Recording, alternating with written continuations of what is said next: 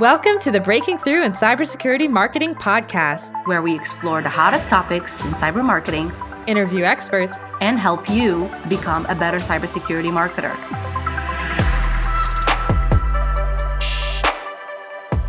Hi, everybody. Just a quick note before this episode starts Sam Tyler is going to go over an amazing out of home campaign that he did at Bugcrowd during RSA 2019.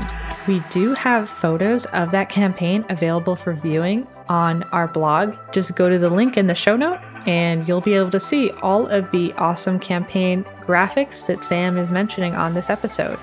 Also, want to say I've got a new mic that sounds like smooth velvet, like this. That'll be coming up in our future episodes. And if you have any feedback, send us a note at hey there at cybersecuritymarketingsociety.com. Enjoy! Hello, everyone who is listening, and welcome to our next episode of Breaking Through in Cybersecurity Marketing. I'm your host, Gianna Whitver. And I'm Maria Velasquez. And we are so excited today to have Sam Tyler here. He is the senior manager of corporate marketing at Bugcrowd and also had a previous role at Arkose Labs. So has been quite a bit of experience in cybersecurity marketing. So to go right off the bat, Sam, we're just going to start lobbing questions at you. Yeah, I love it. Throw them at me. So why cybersecurity marketing? Yeah, I mean that's a great question, and I think I ask myself that question every day, you know, even now. So I fell into cybersecurity marketing really by accident. So it was 2014. I was looking for a new job. Uh, so at the time, I was working in travel, you know, still in branding and de- you know design. But I was thinking, this is so boring. Like, there's got to be more to you know more out there that's taking advantage of the things that I love. And so I, I responded to a job ad uh, in Australia on our regular job board, Seek. Uh, it's like, you know, the Zillow of jobs. And it was asking for someone who had experience in advertising, uh, but also in design. And I'm like, that's me.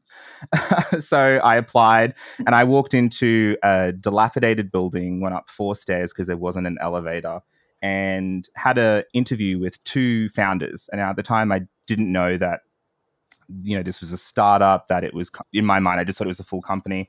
Went through you know full on startup interview in that moment winged it and then ended up getting the job. And that job was at arkose labs and so at the time we had a much more niche focus so today uh, the business is you know certainly in fraud prevention but at the time you know we were more focused in just like how do we stop bots doing things on the internet that we don't want them to do and then you know five years later i moved on to bugcrowd and here i am Awesome. For the listeners out there who don't know what Bugcrowd is, which is not many, but for the few who don't, what does Bugcrowd do?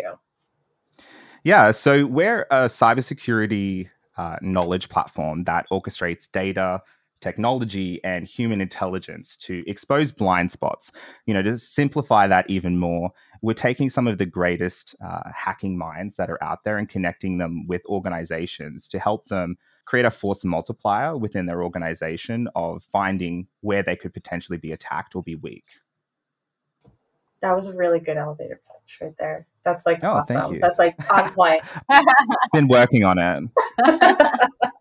so I think you know one of the reasons we wanted to invite you onto this podcast is because you have like a hilariously you just have this crazy story about an out of home ad buy that just went like bananas, basically. Wow. So you posted about it in our Slack channel, and we just have to hear the story of this. You created a campaign for Bugcrowd, right? And it was an out of home campaign. So can you tell us about this campaign and where it was, and you know the basis behind it? And then we're going to ask you like what the crazy part is. we should also explain what out of home is for the listeners that don't know or have never done, you know, an out of home campaign. Yeah, so maybe we can start there. So, you know, back when I was in college, I remember out of home was like very much not trendy. It was, I mean, out of home certainly has its place, but essentially out of home is physical media. So buying a billboard, a news rack, a bus stop poster. And how this all came about, I was four weeks on the job at Bugcrowd. And on my first day at the job, my hiring manager, Lauren Craigie, she was like, Hey, cool. So we're going to do SKO, just you and me, and we have four weeks to do it. So we built all the content out. And then on day one, I am just like a gelatinous mess from all the stress at this point. I've given, oh, and my one of my first tasks was to redo and pitch the overview deck at SKO. So I was just like ready for it. I'm sitting there on my break, and our marketing ops guy comes in and goes, Hey, so you know, RSA is coming up in like a month. Well, we spent 10k and we bought these news racks and we don't know what to do with them like do you have any ideas and i was like yeah sure like you know like let's talk about it we'll get a meeting going and he's like well we need the artwork tomorrow we don't even have a campaign yet we just we have Wow. $10,000 worth of out of home signage around the Moscone Center. No campaign, no nothing. And I'm like, four weeks on the job thinking, oh my, this is going to be fun. So, in about 45 minutes, I proceeded to get, you know, our VP of Ops, our head of PMM in a room. So, we just started jamming on ideas. And the the idea that caused the least friction was like how do we create like a you know a sizeless idea that isn't attached to a specific product or campaign it's a brand campaign we want to catch people walking between our you know meeting space and venue and the moscone center. So it's really just about getting bug crowd and and the pitch. And so we came up with on the spot just some things that we felt like cisos would never say or security engineers would never say but that we would emphasize uh, the part that they wouldn't say and then put that little you know uh, attribution in small text below it. So yeah that's how it all came about. T- tell us one example of uh, one what what one ad actually was saying. It was like you know like oh, i can't wait until artificial intelligence replaces my team said you know no CISO ever you know i think at the time there was still that link i mean ai is still everywhere but there's still that you know over reliance on ai and ml and how it's going to solve everything in cybersecurity and one day we'll just need one little ciso in an office and everything will be fine What timeline was this, Sam? Was this in like 2019?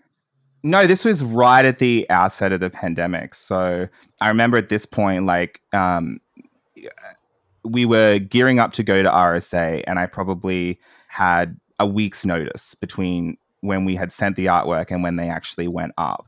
And then they were up, and I was like, you know, I remember going to RSA and being like, oh, no one's wearing masks, but should I be wearing a mask? You know, there was certainly, you know, tension.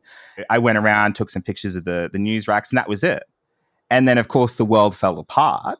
And then six or eight months later, I'm in an Uber, you know, just like minding my own business. And I turned to my side and I'm like, was COVID like a fever dream? Did I just like step back and I'm an RSA? Because that's definitely my news rack. And then it was just like, you know, that effect, uh, you know, I can't remember the name of, it, but like where I just kept seeing it everywhere after that. And I realized that not a single one had come down. So I guess either that news rack company was like, didn't have another buyer for that space after it, or they just figured like, I don't know, they could have gone out of business as well and they just left that media up. And so for months and months afterwards, I'd be getting texts and be like, oh, I love this like news rack campaign you're doing. What a like clever idea. I bet the media is so cheap right now. I'm like, you wouldn't believe the prices. Uh, but I have to give credit. The 10k that we invested, you know, was not my original decision. I wasn't like we must do out of home. Um, it was sort of something I inherited, and it ended up just becoming this amazing, you know, ROI, or giving this amazing ROI for us. And now we'd like to take a moment to thank our sponsors and producers, Hacker Valley Media. Chris Cochran and Ron Eddings run an amazing studio here, which produces not only the Breaking Through in Cybersecurity Marketing podcast, but a bunch of other shows that you're going to want to listen to as well. So, all these shows plus more, and then on top of that, probably even more coming soon, are available to look at, listen to, and sponsor at hackervalley.com.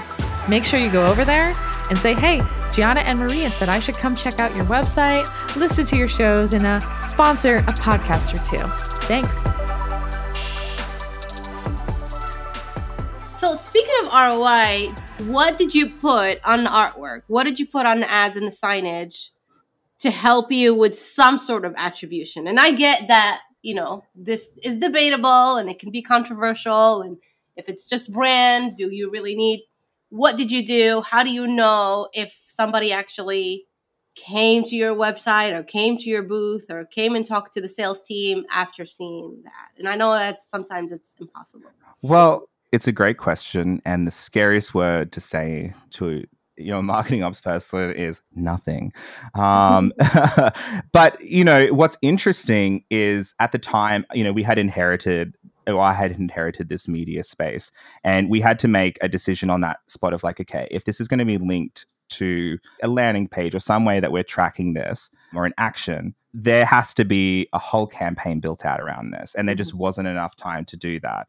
And also, you know, looking at the spend, it was like, why did we do this? Did we do this to generate leads? No if anything, it was how do we create wayfinding around Moscone that keeps us, you know, because between every touch point until they get to the next milestone, which is our venue or what, and just keeping them front of, you know, keeping it top of mind. Mm-hmm. But what's interesting is so rarely in brand marketing do you get that opportunity when someone asks you like an ops question to turn around and be like, but actually, I have a way to measure that. and I okay. think that, you know, you know, because it takes so long for these campaigns to pay off, right? Everyone wants like a campaign to pay off so quickly, particularly in B2B and digital.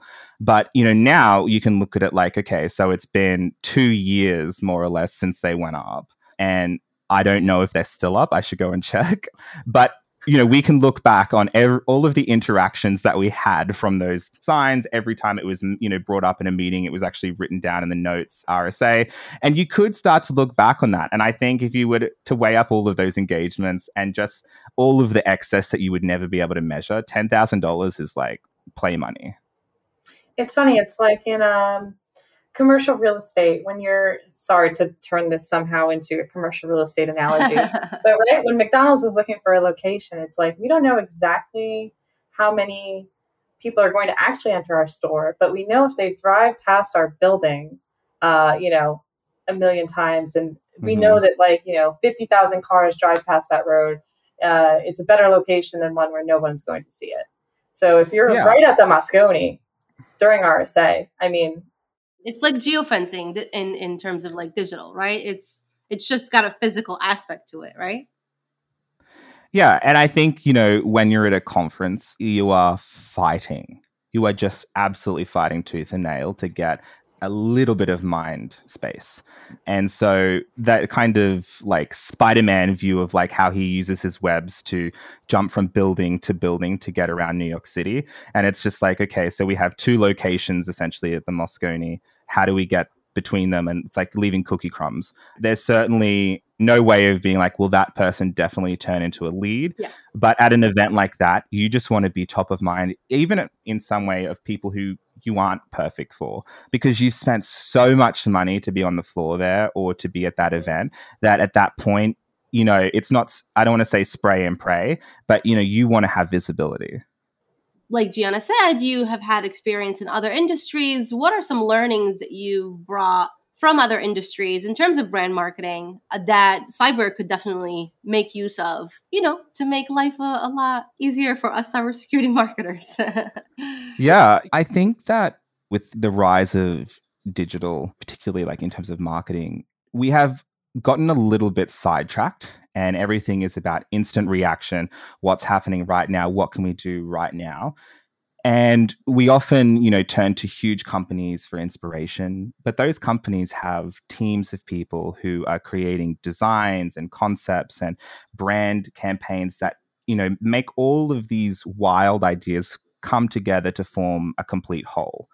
And so often when i look at anything in cyber marketing I see great ideas buried below just generic or you know this is the bare minimum that's needed. You know it's like we need a headline we need a value proposition we need three benefits we need like a architecture thing that has an arrow going that way and then we need a customer logo bar and like tick we are an officially in a cybersecurity company. And it's like to me i think yet the same people who are behind those companies or working at those companies will say things like we have the culture of apple like we're innovative we're you know we're focused on design and we want to be the best. And they talk to their customers like this. But at the same time they're sending their customers canva designs that look exactly like everyone else. Now i love canva. It's an australian company and badass ceo shout out to her. Yeah. But you know canva is a tool and i think that you would never download like a you know go to market strategy template off google and then just like fill in the boxes and submit that to your boss. And yet we all the time download templates and then just submit that to our customers and, and assume that they won't know the difference. And i think that we do a disservice to customers in that way that's really interesting. We love Canva here at the society, and mainly because, you know, the three co founders are just bootstrapping this side hustle thing. I haven't seen anything that I can call you out on yet, but give it time. okay, good. uh, but, you know, we're definitely tempted to get you on a Zoom call separately and show you a few things and, and give us some pointers on how we can elevate and do some brand evolution of the society Hey, I think you gals are elevating the industry. Don't worry about that. thank Aww, you. Thank you. I think you forgot one thing, Sam. Also, blue. There's a lot of blue in cybersecurity still. What do you think yeah, about that? I hate it another thing uh, that I can't get away from, and I'm not going to say that I hate it, but I'm di- for my next opportunity. If anyone's out there, I just want to say if your logo includes a hexagon, I'm not interested oh. um, because the last two companies I've worked at have had the hexagon, and granted, at Arkose Labs, I designed that, but you know, still like to inherit another hexagon. There's only so many things you can do with a hexagon when it comes to design and content. And so I'm looking for new shapes. Um, well, you can turn yeah. it, right? At Arkose Labs, it was up and now it's sitting flat. So I need a new shape or at least a new side.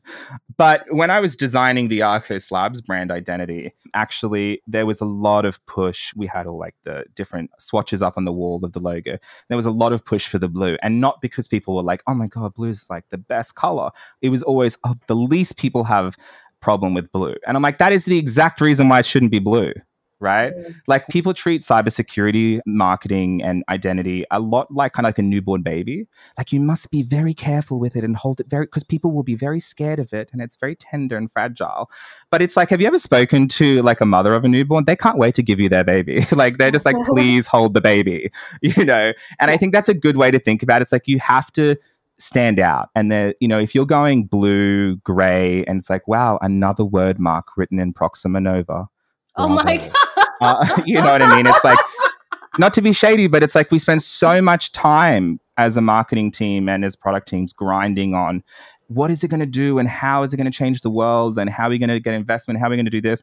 And then it's like oh but marketing and design whew, we'll just get we'll just send that off to a contractor. It'll be fine don't worry. And i think we need to spend more time there. Yeah i agree with you. I agree with you. I think a lot of startups do make that mistake to put design on the back burner for a while or or it goes the other way where they go like over designed and you're like, wait, what do you do? Like everything looks gorgeous, but like what do you do? Yeah. Or you know, it's the other way. So yeah. Word to the wise startups, get your designer early, get your marketing ops person early. That's my advice for you today. don't put a hexagon in, don't put a blue hexagon no in. hexagons. No no hexagons. What are some other things that people can do to stand out in cybersecurity? Like if you were building a brand from scratch, and someone was like, "Oh, we have this awesome cybersecurity product that does XXX." Like, what would you advise them to think about? Make a plan, and when I say plan, make a plan for your brand. So, how do you want people to feel about that? Like, it's all good and well with the nuts and bolts, but you haven't got anyone to care about your product or you enough to worry about that yet. And so, if you were just to be pitching this to one person or a group of people, what would you want them to feel about you or the product? Now think about that in 12 months or six months, you know, whatever, whatever interval. How is that going to change? And then what are the steps you're going to put in between those milestones to actually get there? And you at the beginning do have to kind of guesstimate it a bit because when it comes to building equity in people's minds and you don't really and always have that immediate feedback even if you did have a you know a, like a click-through rate of how much they care about you it wouldn't be accurate. And so it's like building up that equity over time is really the most important. So i'd say start with a plan and if it doesn't work on paper it's definitely not going to work in reality. All right sam. How many months did you actually think that campaign ran at RSA or in San Francisco since RSA was over. Yeah. So it, it, it must have been at least 14 months. Oh my gosh. $10,000. That's the last time I remember. Yeah. So yeah, it's absolutely insane. So that's amazing. So uh, thank you for sharing your story about your once in a lifetime. Like literally, this will never happen again, and it won't happen to any of us either. It'll be like the thing that we all like try and go after next year and like nope never gonna happen. Um, your hilariously high roi campaign at rsa what would you be doing if you weren't in marketing? If i wasn't in marketing i would probably be i mean if i had the the talent for it i would be on a stage on broadway somewhere. Ooh, I love. I love it. I knew the answer was going to be somewhere in the arts, right? so I went to a performing arts high school, um, or like was in a performing arts program, and I never in a million years thought I'd be in cybersecurity marketing or working at a startup in tech.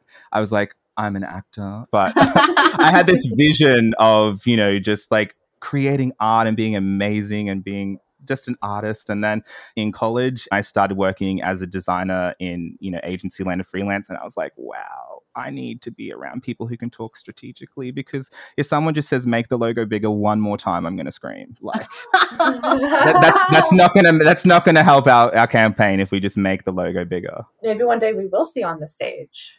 Yeah I maybe mean- you will. maybe when we produce our, our upcoming movie. Or maybe i already have been oh have you? Wait i want to see who can google this now. Oh crap. All right. If you find a really good screenshot send it to me okay. And it may not have been the stage it might have been tv what? Ooh. are you on dawson's creek? I wish. Okay. Wow i don't know if this will be easy to find. Well thank you so much for having me on there. It's been an absolute pleasure. Yes, we've loved having you here. Hopefully, you can come back one day too and share some more about brand marketing. How can people connect with you? totally. Uh, hit me up on linkedin is the best place to grab me Awesome. Well, thanks everybody for listening to another episode of Breaking Through in Cybersecurity Marketing. Bye, everyone. Be sure to subscribe so you can get the alerts for the next episode. Cheers. See you next time. We'll see you next time.